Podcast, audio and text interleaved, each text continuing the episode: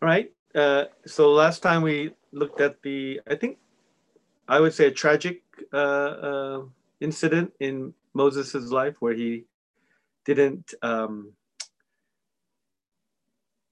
obey God um, the way that God wanted him himself to be obey, obeyed, and um, kind of maybe a mis- self misunderstanding of Moses and anger, um, maybe some presumption on his part. That uh, that failure caused him to uh, disqualify, if you will, himself from entering the promised land. So, um, in the aftermath of that, the Israelites in chapter 21 uh, start inching their way kind of uh, towards um, the uh, kind of the new um, situation, uh, a second opportunity to uh, enter into Canaan.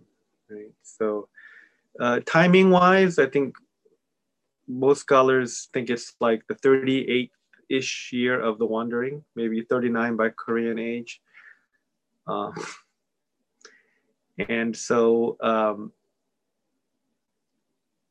it's interesting. Uh, maybe you guys can, as we read it, comment on or uh, observe some stuff about, see if there's a, a change uh, in tone or kind of content. And if not, uh, you can say that as well. But we're going to do something slightly different today in terms of reading it. I'd like us to um, read verses 1 through 9 uh, first.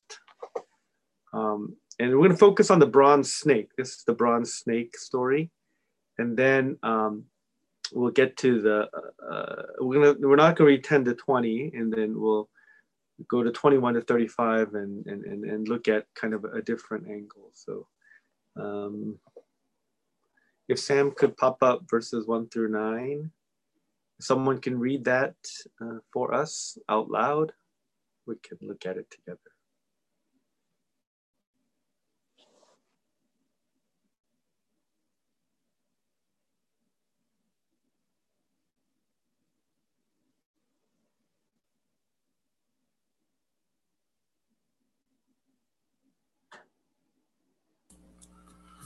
When the Canaanite king of Arad, who lived in the Negev, heard that, that Israel was coming along the road to Atharim, he attacked the Israelites and captured some of them. Then Israel made this vow to the Lord If you will deliver these people into our hands, we will totally destroy their cities. The Lord listened to Israel's plea and gave the Canaanites over to them. They completely destroyed them and their towns, so the place was named Hormah. They traveled from Mount Hor along the route to the Red Sea to go around Edom. But the people grew impatient on the way. They spoke against God and against Moses and said, Why have you brought us up out of Egypt to die in the desert? There is no bread, there is no water, and we detest this miserable food. And the Lord sent venomous snakes among them.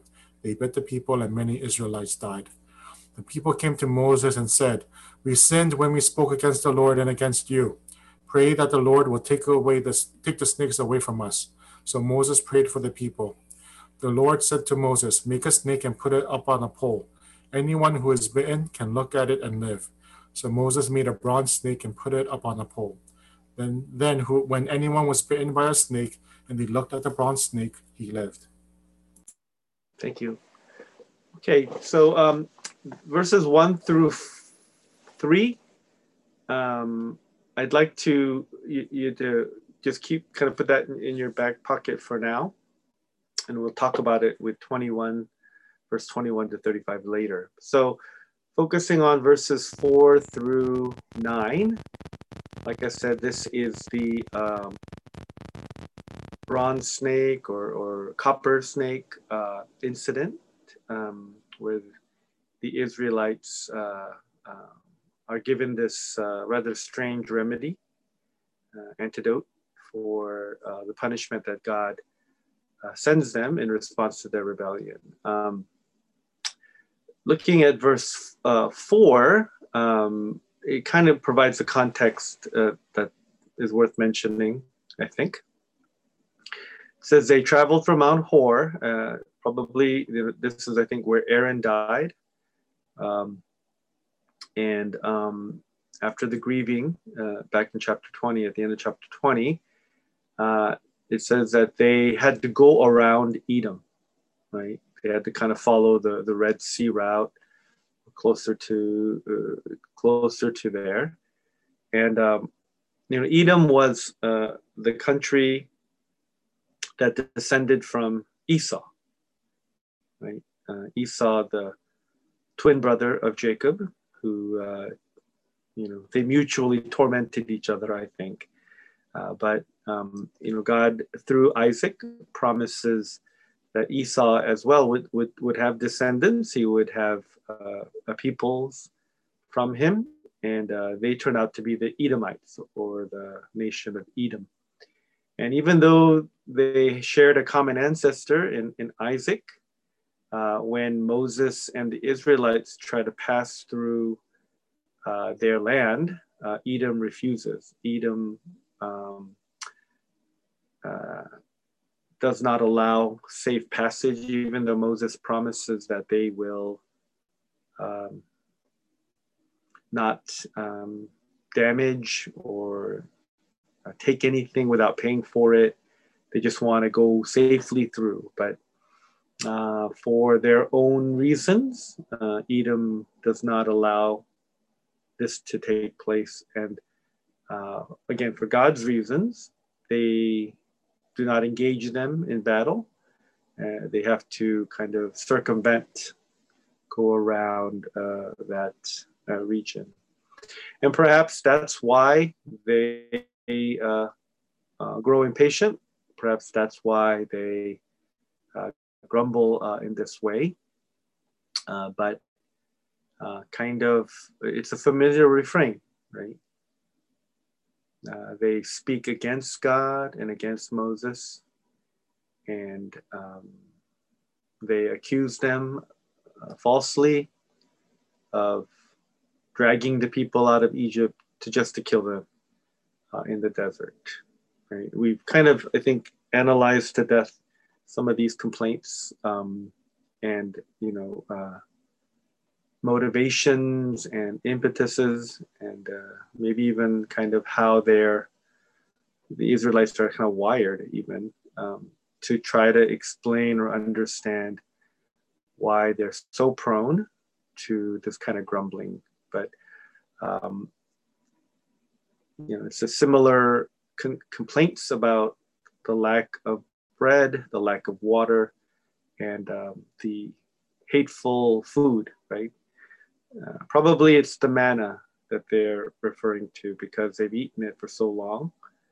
And at first they were intrigued, uh, you know, it was a miraculous provision uh, from God, uh, but um, having it over and over and over again I think uh, that lack of variety leads them to call it miserable.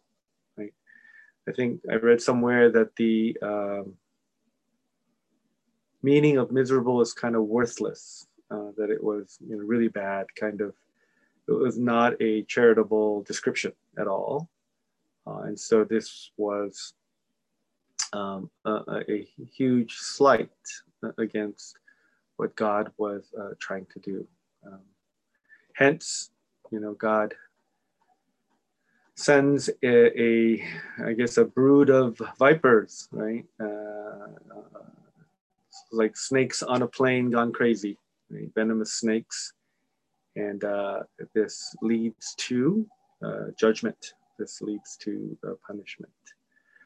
Uh, so I want us to focus less on the complaint or, or, or what um, this it resulted uh, in, but the this remedy, this uh, the people repent, uh, at least ostensibly, and um, when Moses prays, uh, God gives him this instruction to make a snake and elevate it on a pole.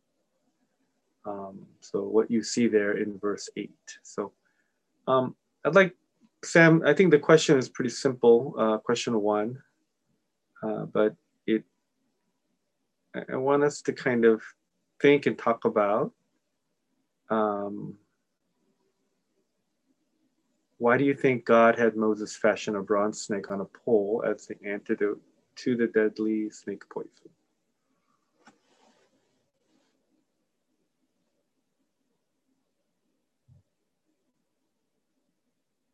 Again, you can offer a, a, a thought via chat, the chat box, or verbally.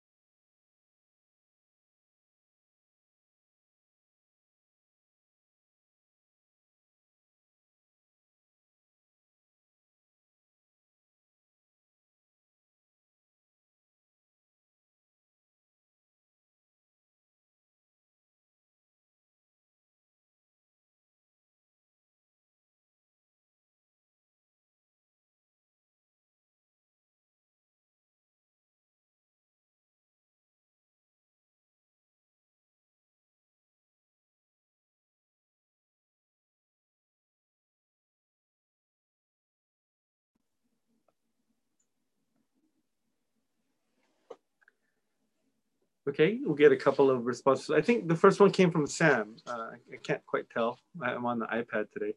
To make them think about what God had saved them from. Good. So uh, by um, making them focus on the snake, um, it uh, got them to remember that it was the snakes that had uh, created the the situ uh, not created a situation, but uh, gave them the the death sentence, if you will. Okay, uh, Alice requires an act of faith. Um, yeah, that's a good one. I, would like to go back to Alice's because I think um, uh, it, it is uh, kind of intertwined with faith. Um, yeah, I think uh, this uh, snake or kind of the, the medical profession. So I, I actually look at, looked it up because I was a little confused on exactly like what's what. Uh, and so, you know, you have, um, you know, if you look it up on like Wikipedia and stuff, uh, they talk about what the uh, the rod of Asclepius, right? He was a son of Apollo, or um, you have the caduceus, which is a symbol of Hermes, actually. And I think the caduceus is what's um, used by medical societies. And um, some people connect the stories, uh, but I'm not sure if there's like you know, clear evidence that, that they're connected. But yeah. Um, Diana offers make them look heavenward to God Okay, snake up on a pole rather than their wounds. Okay, I really like that. That this forced them to kind of look up um, in in the direction of God. Like I remember, um, you know, long ago thinking about the physical um, situation at the Red Sea.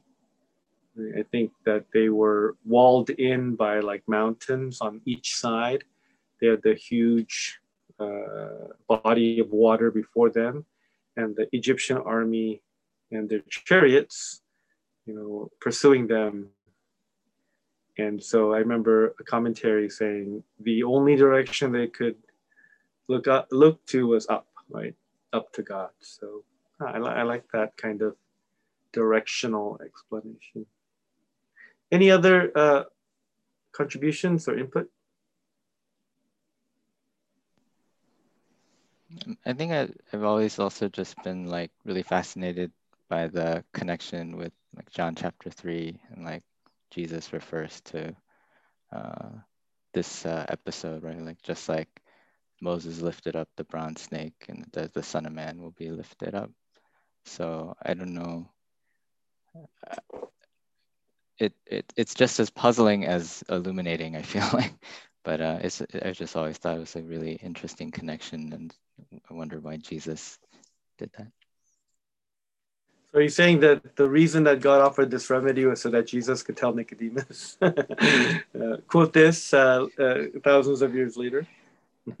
I don't know. I I mean, if I had to try to interpret it, maybe that the story somehow helps to illuminate what Jesus um, dying on the cross uh, some somehow like I don't know shed some understanding or about what it meant that Jesus died on the cross. So. Okay, let's explore that a little bit. I'd like to use you, Peter, uh, to pick your uh, your good biblical knowledge on, this. So, in what sense would Jesus on the cross, besides kind of the, again the the directional component or or um, you know the, the, the physicality of Jesus's uh, you know the vantage point being you have to look up to him uh, you know nailed to a cross. Um, there's that, but in what sense would Jesus on the cross analogize with a snake on a pole? Besides yeah, faith, faith out. That's Alice's. Uh, that's Alice's uh, area of expertise. That's where her PhD is. Yeah, I don't know. I mean, it like it's not what I would choose. Like I find the the choice of a snake to be a very odd like why that animal you know clearly snake has like significance from like genesis uh, and, and, and also um, i i don't yeah i don't know i think that like the um i guess when i like reflected on it that it's uh if we had to analogize right like our situation um, is like the Israelites in the sense that our sin is kind of like a uh, deadly sort of um, problem, right? And um, in order to be saved from that, we need to like look at the look to the cross and i have to i can't say that without like bringing in faith somehow through the back door right? But i think that like um that there's something about that the healing that comes from like looking to jesus on the cross is like somehow uh, i don't know. This story sort of brings i guess makes me want to try to connect it in that way. Or i don't know if it's like the snake and its connection with like the serpent and jesus taking on the sin. I don't know. Then then i get like weird things that i think is not really worth like repeating. So but like is it like uh whatever Jesus became sin so that uh, whatever. Yeah anyway that kind of stuff. Yeah I, I think uh, you know you can imagine there's been various uh, theories offered and there's some Genesis 3 uh, references or, or, people try to make that argument uh, and all. I think what um, um, uh, what Sam put in the chat box there might be some uh, i think you know I, I, read one place where uh, so the snake was the um, the means of of death right? It was the penalty it was the cause right of of their death and so to put the uh, cause of death right as the um, in some way connected to the means of salvation, right? Um, that that is the analogy we can find or may find or may see in the cross. So the cross is what uh, it's um, a picture of our the consequences of our sin. So the cross is the uh, capital punishment It's the execution we all deserve. The wages of sin is death. So the cross represents uh, like it's like the snake, right? Um, and Jesus on the cross, right, represents uh, our, our salvation.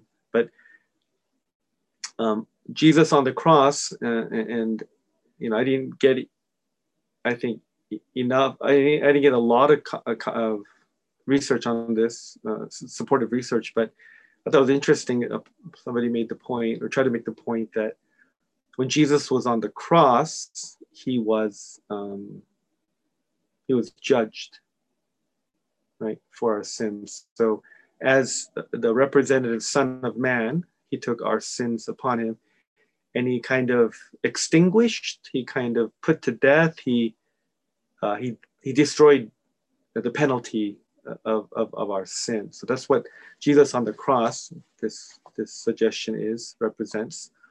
And then the snake, right?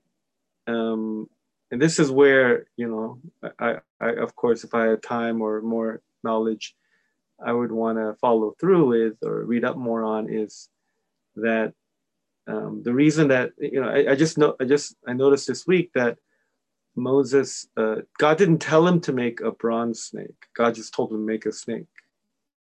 Right. So I don't know if there was some kind of, uh, you know, inference or, or what, but Moses chooses to do that. And when you, you know, make something out of metal, right? You have to you have to fire it. You have to burn it. You have to, you know, um, introduce the element of, fire. And so this uh, suggestion was that um, the bronze serpent is kind of the judged version, the fired, the burnt up version of the venomous snake. Right? And therefore, just as Jesus on the cross represents sin overcome, sin defeated, at least in the eternal sense, uh, for the Israelites, um, a uh, whatever, a killed or a judged, a fired snake kind of gives us the same kind of understanding if we incorporate what Sam uh, put down. So I think that's interesting. I don't know if that's the exact reason, right? But um, to the extent that uh, we understand um, that, uh, yeah, forgiveness comes from God, right? Um, and that it comes by, uh, it, it comes only when his wrath or his holiness or um, when uh, when that's satisfied or justified I, I think there's some overlap there. So uh, I don't know if any of you want to kind of ask questions on that or, or kind of think, you know, process that a little bit more. Um, again, I'm not saying that that is the slam dunk reason, but I think it it's helpful to think about that way. We still have to go back to faith, but um, before we go back to faith, is there any anything else that people would want to comment? All right. Alice, thank you for the, uh, I think your, your uh, answer. Um, so it requires an act of faith. Um, can, if you can, can you like elaborate on that? Um, so I was thinking that um, they could have god could have just made all the snakes disappear but it seemed like he wanted i don't know this is my interpretation but it seemed like he wanted the israelites to kind of um, like take a step of kind of an action towards um, being healed. So i think he wanted them to kind of like meet him at a certain point like not just for god to just heal them right away with like not like no thought but i think it seems like he wanted it to be kind of a collaborative healing if that makes sense that's how okay. i interpreted that i'm not sure if it's collaborative um, because yeah. you know all they did was you know, the healing came from god fully right? mm-hmm. but there was a faith component. There was a, I don't know, uh, depending on your your view of of election and predestination, but dual agency as opposed to, you know, um, you know, mono, mo, what they call monosynergism. so, um, what was what was the um, in your mind, Alice? What was the uh, what was God asking the people to do? Why was it an act of faith?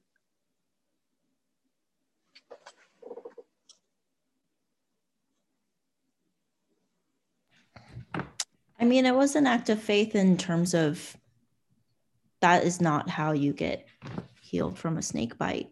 But and and I'm assuming maybe they were well, they were venomous, so if you get bitten, I'm assuming you would die um, for sure. The but, people died, did die. Yeah. Dying. So why was it an act of faith? Um, I guess it's like believing that this out of the ordinary situation will heal you and there was yeah I, although i, mean i, I don't know because right. i feel like there were so many situations that god had provided before um, just in providing all sorts of out of the normal scenarios to like feed them to like protect them so um, I don't know, maybe it wasn't. I mean, I think it was still an act of faith, but maybe it was something that they could understand because they had kind of received so many of God's blessings before. So maybe it wasn't really that out of the ordinary. I don't know. I would argue the opposite that this was something they couldn't understand, right? So if God's going to do something like rain down, you know, bread from heaven or part the Red Sea or, you know, you know, um, what is it? Isildur, the the people with the sword, or you know, whatever that kind of thing, a show of force or power. Then I think you know, um, at least a rational person would go, okay, you know, God, it's it's supernatural. God's doing a mighty work, but okay, He's doing it. But to offer salvation or deliverance or healing by sticking a, a, a copper, as, as Young pointed out, although he kind of made it a little bit too uh, kind of an earthly explanation, resource explanation. Anyway, to, to, for Moses to stick that guy on a pole and say, here it is. If you look at this and concentrate on it, then you'll be healed. I feel like I'd sit there and go, shut up. No, thank you. Like, give me something that, you know, let me go find the, the special plant or, you know, maybe, you know, somebody, I'll suck the poison out of someone's. If there's some sort of like a, a, kind of a nexus, some sort of like causal connection, I think I would understand that and appreciate that. I would believe it more. But it's like you know, here it is, you know, uh, and and for for someone that let's say is you know um, kind of thinking in certain ways to kind of actually have the uh, the sense of like complete trust that's needed to gaze upon this and to expect something from it. Uh, even if you know there's like you said out of the ordinary ways like you know non-earthly ways that things are happening to me I, I would be a little bit kind of like i would shake my head i'd be skeptical i'd be I, would refuse actually so I, I remember uh, I heard a sermon, and, and the pastor that uh, the speaker was, uh, uh, I think, a youth leader at the time, and he was really funny. He was just a, a kind of a clown. So he comes up, he, he picked this text, and he goes, you know, for you for an Israelite to to look on the on the on the on the bronze serp- snake or serpent, you know, with faith is similar to me um, pulling out this sock puppet, and he pulls out a sock puppet of some sort of like you know kids here, here young kids, and saying that if you look upon this, you know, I Don will buy you a Big Mac, right? that there is power in looking at this. And like it was i just found that to be really hilarious. And and, and it really kind of captured the i think the in my mind the ludicrousness of the remedy right? I don't know. Maybe there's some deep power that i'm missing but to me uh, this actually played in god's favor because it represented uh, you know believing against your own belief structure. It represented faith that didn't, let's say, jibe with rationality or, you know, um, kind of what your knowledge of science is or how the world works uh, and stuff, right?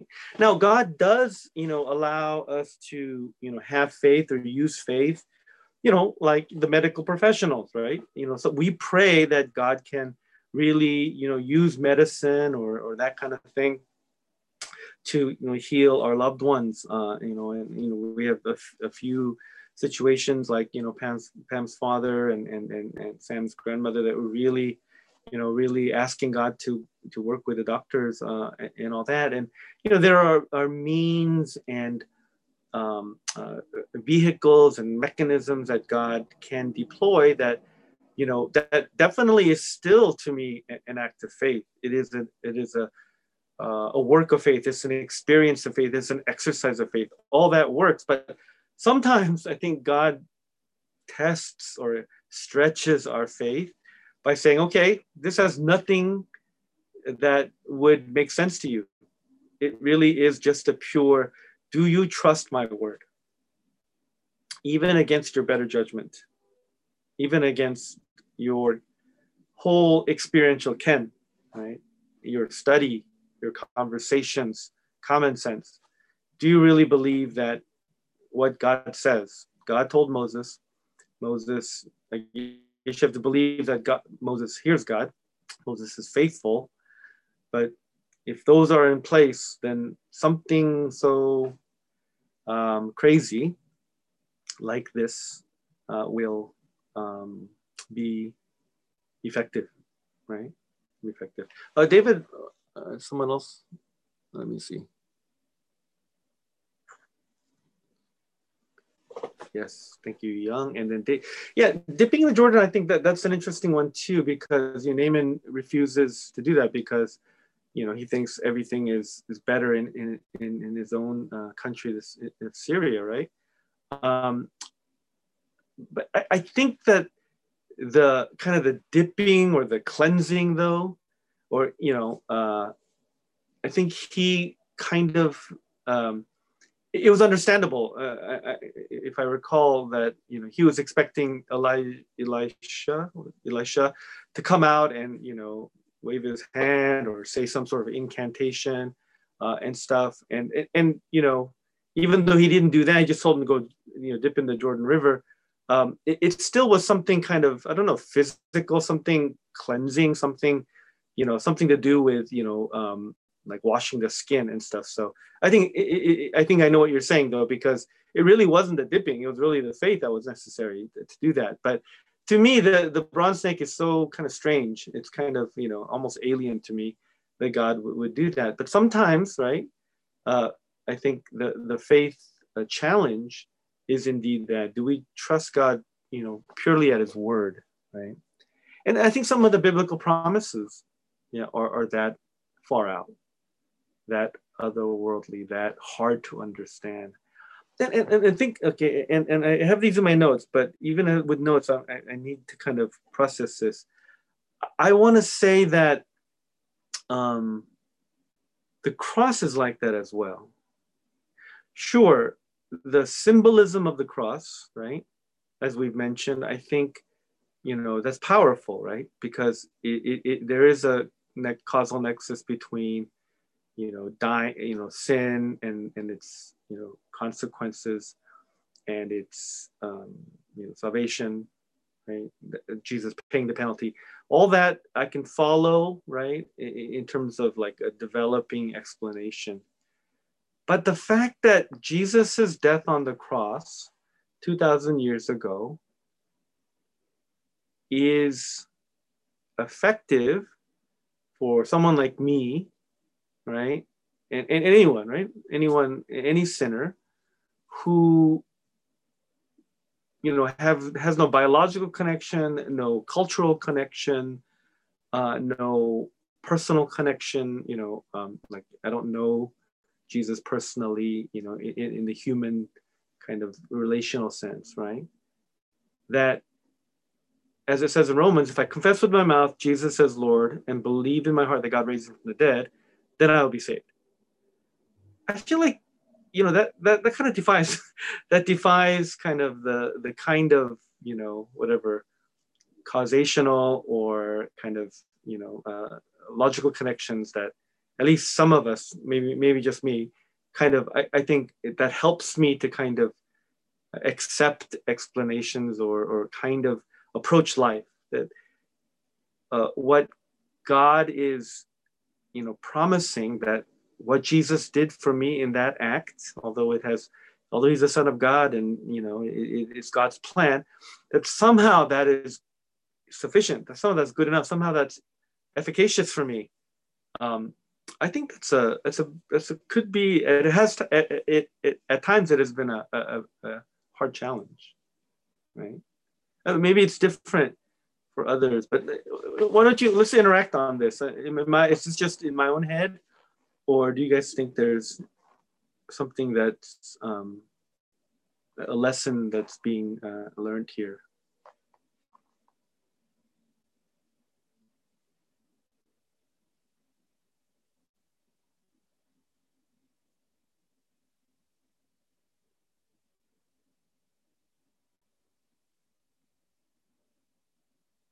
Okay, well, either it doesn't short circuit your brain or it's short circuited your brain. Um, but uh, I, I, think I want to. I don't want to end with that. I want to end with the the key point, right? Is that this comes from God, right? That you know uh, how we exercise faith or what the symbolism of faith is, and and the remedy, uh, you know, all that kind of stuff. You know, it could be uh, you know easy to understand, hard to understand we could get it wrong and that kind of stuff. But the, the key is that we trust God. And that's what the Israelites, I think, needed to learn again and again and again and again. Right? The fact that they grumbled, the fact that they, you know, accused God and Moses, the fact that all this kind of stuff, you know, it led them to, you know, what what is why do why do we why are we kind of uh, on the road to hell? Why are we destined for destruction? It's unbelief, it's disbelief, it's lack of trust in God. Whether know, knowingly or unknowingly, and we we've all experienced this kind of I know better than God. Right? He can't. I, am going to run my own life because you know um, I'm looking out for myself. Um, I, I can make my own decisions and so it's that fundamental distrust. It's the prodigal son telling his father, enough of your authority. I'm going to go do my own thing. It's Adam saying, Adam and Eve saying, like, you know, we, we want the knowledge of good and evil, and why are you withholding it? You know, we want to be like you, right?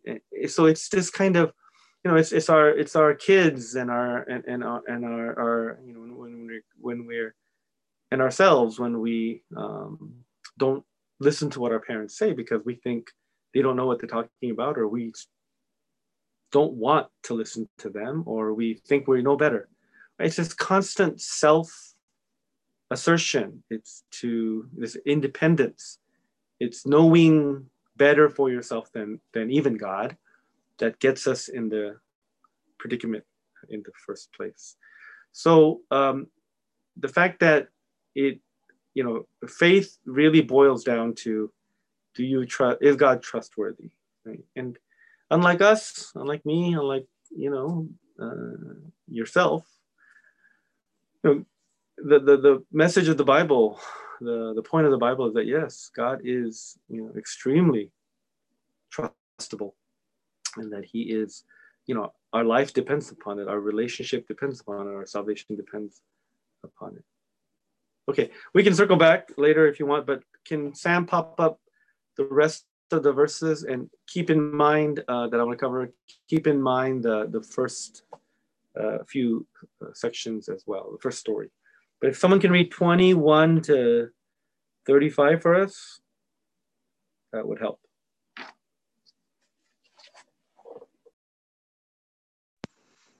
Israel sent messengers to say to Sihon, king of the Amorites, let us pass through your country. We will not turn aside into any field or vineyard or drink water from any well. We will travel along the king's highway until we have passed through your territory. But Sihon would not let Israel pass through his territory. He mustered his entire army and marched out into the desert against Israel. When he reached Jahaz, he fought with Israel. Israel, however, put him to the sword and took over his land from the Arnon to the Jabbok, but only as far as the Ammonites, because their border was fortified. Israel captured all the city of the Amorites and occupied them, including Heshbon and all its surrounding settlements. Heshbon was the city of Sihon, king of the Amorites, who had fought against the former king of Moab and had taken from him all his land as far as the Arnon. That is why the poets say, Come to Heshbon and let it be rebuilt. Let Sihon's city be restored. Fire went out from Heshbon, a blaze from the city of Sihon. It consumed Ar of Moab, the citizens of Arnon's heights. Woe to you, O Moab! You are destroyed, O people of Chemosh. He has given up his sons as fugitives and his daughters as captives to Sihon, king of the Amorites but we have overthrown them. Heshbon is destroyed all the way to Dibon. We have demolished them as far as Nophah, which extends to Medeba. So Israel settled in the land of the Amorites. After Moses had sent spies to Jazer, the Israelites captured its surrounding settlements and drove out the Amorites who were there. Then they turned and went up along the road toward Bashan, and Og, king of Bashan, and his whole army marched out to meet them at the battle of Edrei. The Lord said to Moses, Do not be afraid of him, for I have handed him over to you with his whole army and his land. Do to him what you did to Sihon, king of the Amorites, who reigned in Heshbon. So they struck him down together with his sons and his whole army, leaving them no survivors, and they took possession of his land. Thank you. Sam, if you could pop up the question two. This is a simple question for us. Uh, what do you think was the difference, if any, between the battles in this chapter? There's three battles, and uh, for example, the fearful disobedience of the Israelites back in chapters 13 and 14. Right there, we don't have any evidence that their military capacity changed. They didn't get special, you know, forces training. They did, you know, the uh, the army didn't necessarily grow uh, more, but uh, it seems to me, uh, I want us to explore whether there's a difference between what changed uh, between chapter 21 and chapter 14.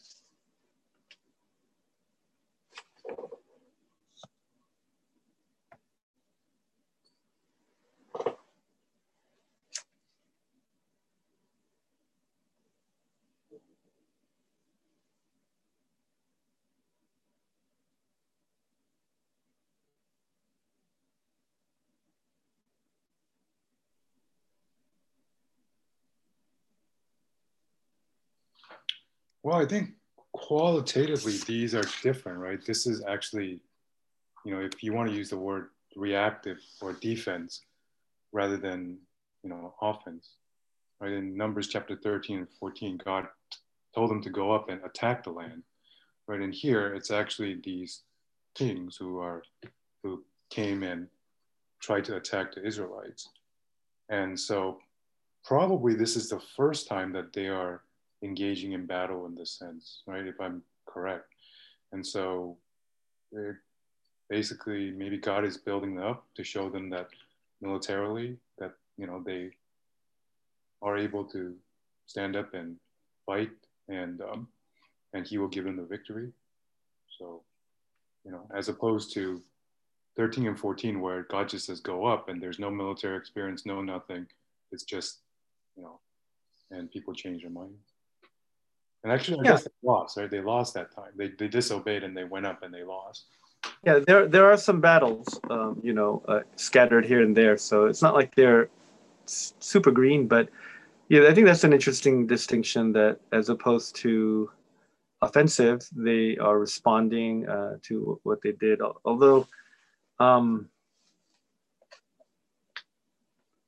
I think at least in this chapter, that, that's that's that's true. Good. Other uh, observations.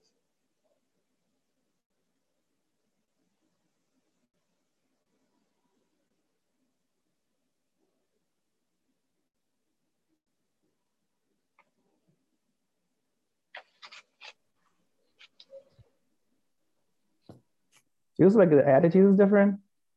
I think it, early on in chapter 13, 14, feels like probably people will feels like eh, we can just uh, you know either do a battle or not do a battle, you know, and the whole thing will end. But I think after many years, they realize, you know what? Now they have kind of a proper long-term thinking. Is that you know we're already being wandering around it for a while, and then if there's a battle, we're ready to do it. If uh, you know, rather than have the, that kind of attitude that you know we'll just try once and see whether it works or not. You know, momentary momentary type of uh, mentality. Okay. So yeah, maybe their uh, their perspectives uh, have changed. Uh, they, we, can that, that could cover touch a lot of place points, right? Points of contact, like do they trust God more? Do they see themselves as more I don't know mature? Have they learned the lessons of thirty years of wandering? Um, you know, uh, maybe you know again the um, the individual battles as opposed to like a whole campaign of, of war. So I think right. yeah, I think that there's those could be said.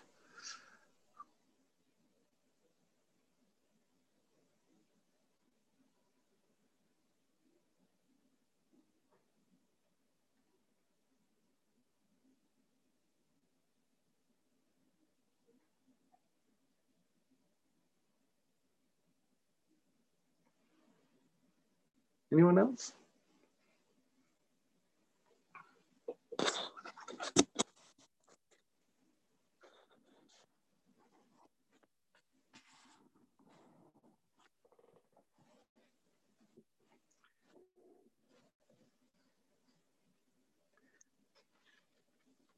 I, found um, the first few verses, so verse uh, 2, uh, interesting that uh, there's an actual kind of um, exchange with God about um,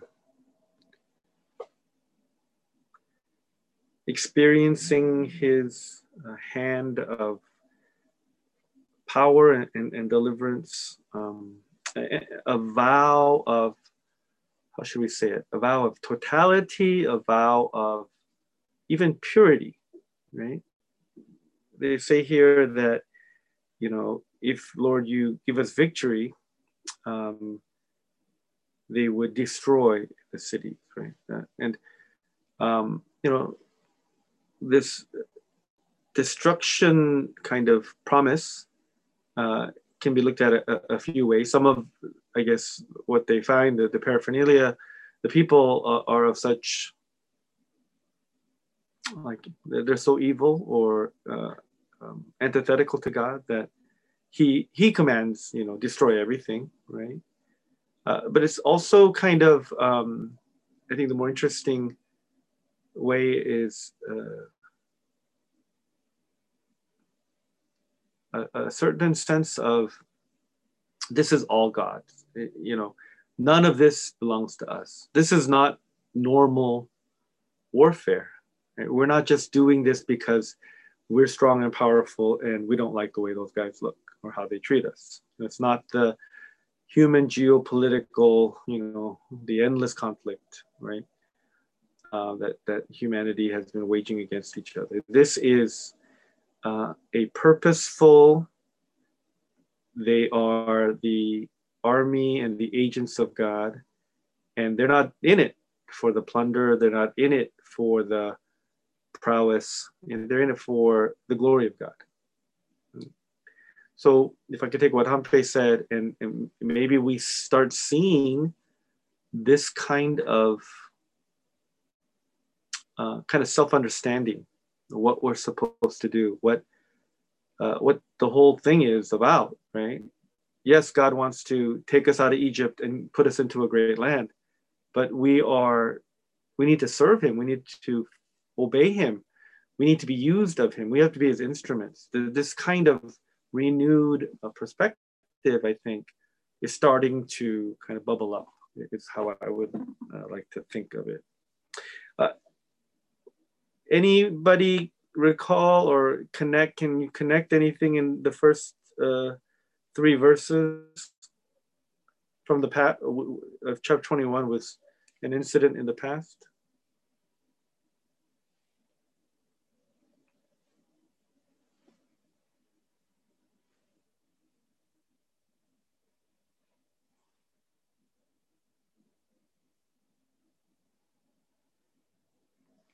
So the location Hormah, Hormah, is actually what I think Dave was mentioning when after they rebelled in chapters 13 and 14, and God said, forget it. You know, I'm, giving up on you guys. They say, we're sorry, we're sorry, we're just kidding. And they said, we're going to go and attack.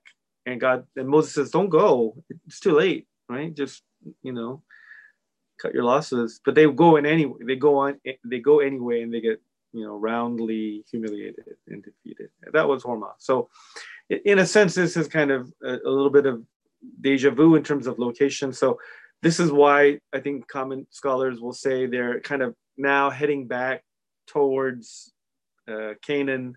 They're on the, they're going towards the the the, the doorstep, the entrance, um, because uh, uh, you know a lot of time has transpired. Maybe some of the the old malcontents have died off, and now um, a new spirit, a new mindset, again using Han Fei's words, attitude is, is starting to develop.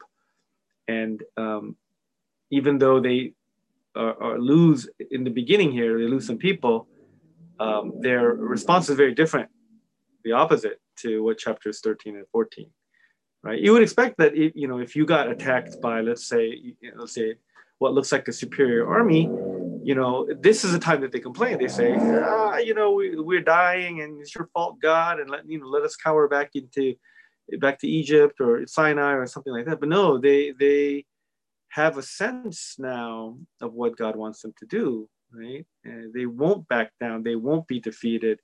They won't give up. They will, you know, uh, recover their people. They'll even make a vow. They promise. They, they understand this is a spiritual uh, ac- action. This is spiritual stakes uh, as well as you know. Um, you know, uh, as well as it's about land and it's about you know power and it's about food, right? Uh, they're they're kind of starting to see this, and I think as David uh, mentioned, the it's it's it's, it's God is I think opening their eyes to their capacity, their abilities. Right? Um, and they're seeing, wow, if we really follow God, if we trust God, no one can stop us. Right? It, it was all in their unbelieving hearts. It was all in their uh, their stubbornness. It was all in their, you know, trusting themselves. Was all in their slavish mentality, let's say. But uh, I think this is uh, you start seeing this is the that they start being victorious and they actually are strong enough to uh, instill fear and dread uh, in, in, in, the surrounding nations. We'll, we'll have some interesting chapters on you know Balaam, the donkey, Moab, all that good stuff, right? Uh, Midian uh, coming up, but they're now because they were always a force to reckon with, right? Because of their sheer number and because of what God did for them. But I think they're recognizing themselves uh, as that, right? They're, they're gaining not self confidence, but confidence in God. Right? And I think that is uh, something that we really need in Christian life. Right? It's not self confidence. It's not like I'm so great or you know I I it's, it's it's you know I can do this. It's really this conviction that God wants to use me, that God can use me if I am dedicated to Him, if I'm living my life, uh, you know, in in in prayer and in holiness and in commitment and in community, right? that God can do you know mighty things, even when there are the Arads and the Sihons and the Ogs march against us and, and, and come against us and take away things, you know, from us. That, you know, in God's economy, we can be a force to be reckoned with, right? Us individually, our families, our church, right? Our, I don't know, our, the Baptist denomination, you know, Christian Christian uh, community uh, communities of faith, the body of Christ, the church militant, right? It can't be stopped. Yeah, no one can stop it if if it understood what God wanted it to do and what God uh, can do. Right? Again, you know, despite uh, it's not it's, it's not that you just kind of like you know even while you're at rest you have all this money and power and uh, resources and, and connections and, and you know you just you know you're you're safe and secure. No uh, you know they're exposed they're they, they lose they're even you know spiritually a little bit shaky with this bronze snake.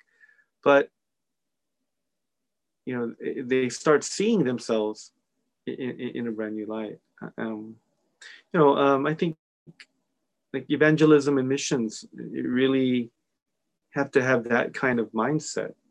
We're small we're few you know not much power like you know in a worldly sense but you know, god's given us the world to win. God's given us the charge to make disciples of all nations. He's told us to be witnesses in jerusalem judea you know samaria and to the ends of the earth. He's he's willing to equip us. He's he's there ahead of us. He's marching before us you know. And it doesn't matter if they're small and, and, and tricky foes or if they're like behemoths. Like i think uh, in fact sihon was a major player in that area. Like he had a, the, the, the vast region that they kind of um, they governed. And they were they were their vassals. Like i think we'll learn i'm pretty sure that moab was and midian were vassals to, to, to sihon. He was that that big of a deal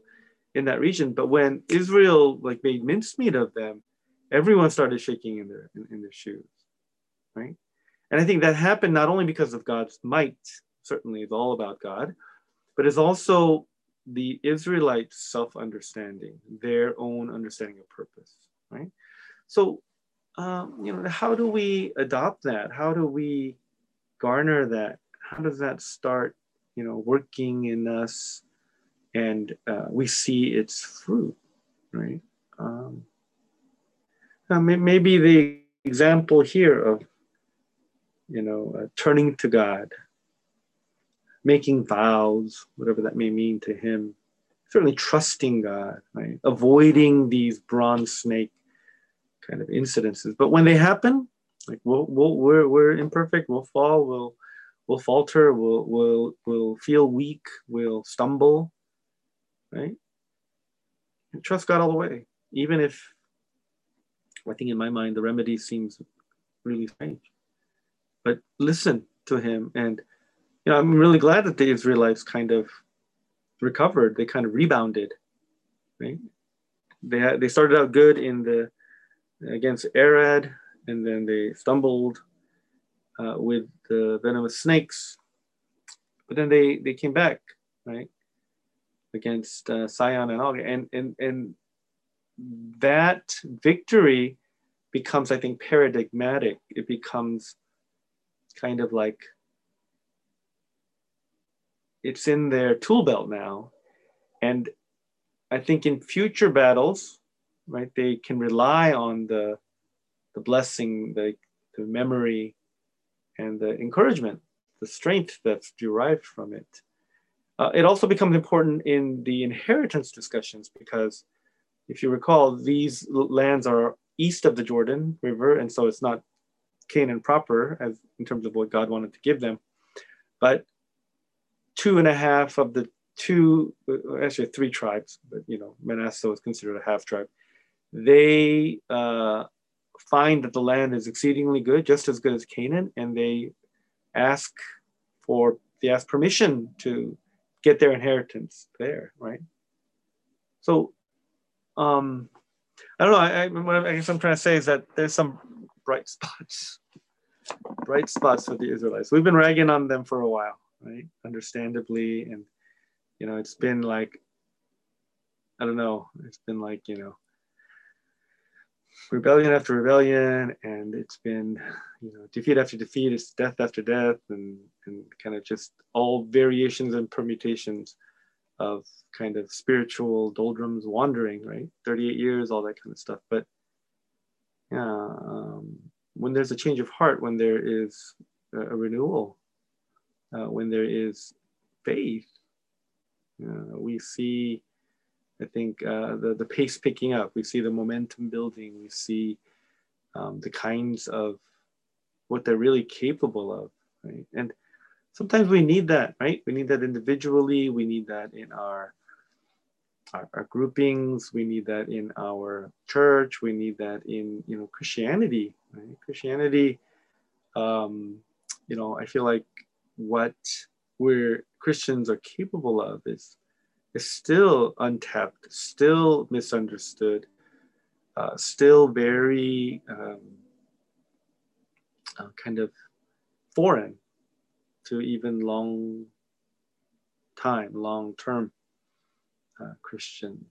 Right? So again, there, there's no secret formula. You don't like, you know, read a passage, say an incantation, you dip in the Jordan River. You know, you, you have struggle with God. But it, if we struggle properly, uh, you know, my hope, my prayer, and I want to say my my confidence is that somehow it can be used by God, right? Okay, let's pray. Lord, thank you for a chance to, again, take a look at the Israelites and see their ups and downs. Um, the, the, snake incident, which um, really reminds us of how lost we are, uh, how without um, Jesus on the cross, uh, we would perish. Uh, but Him on the cross allows us to uh, exercise faith and continue to exercise faith The battles we face and the losses we incur, uh, in the challenges that come before us, and then uh, experience faith in the victories, uh, in the ground gained personally, communally. Um, uh, redemptively, even. Uh, so, help us to uh, yeah, experience that in, in, in inwardly and uh, collectively help us to see you at work and to see ourselves as workers in the harvest field. In Jesus' name we pray. Amen.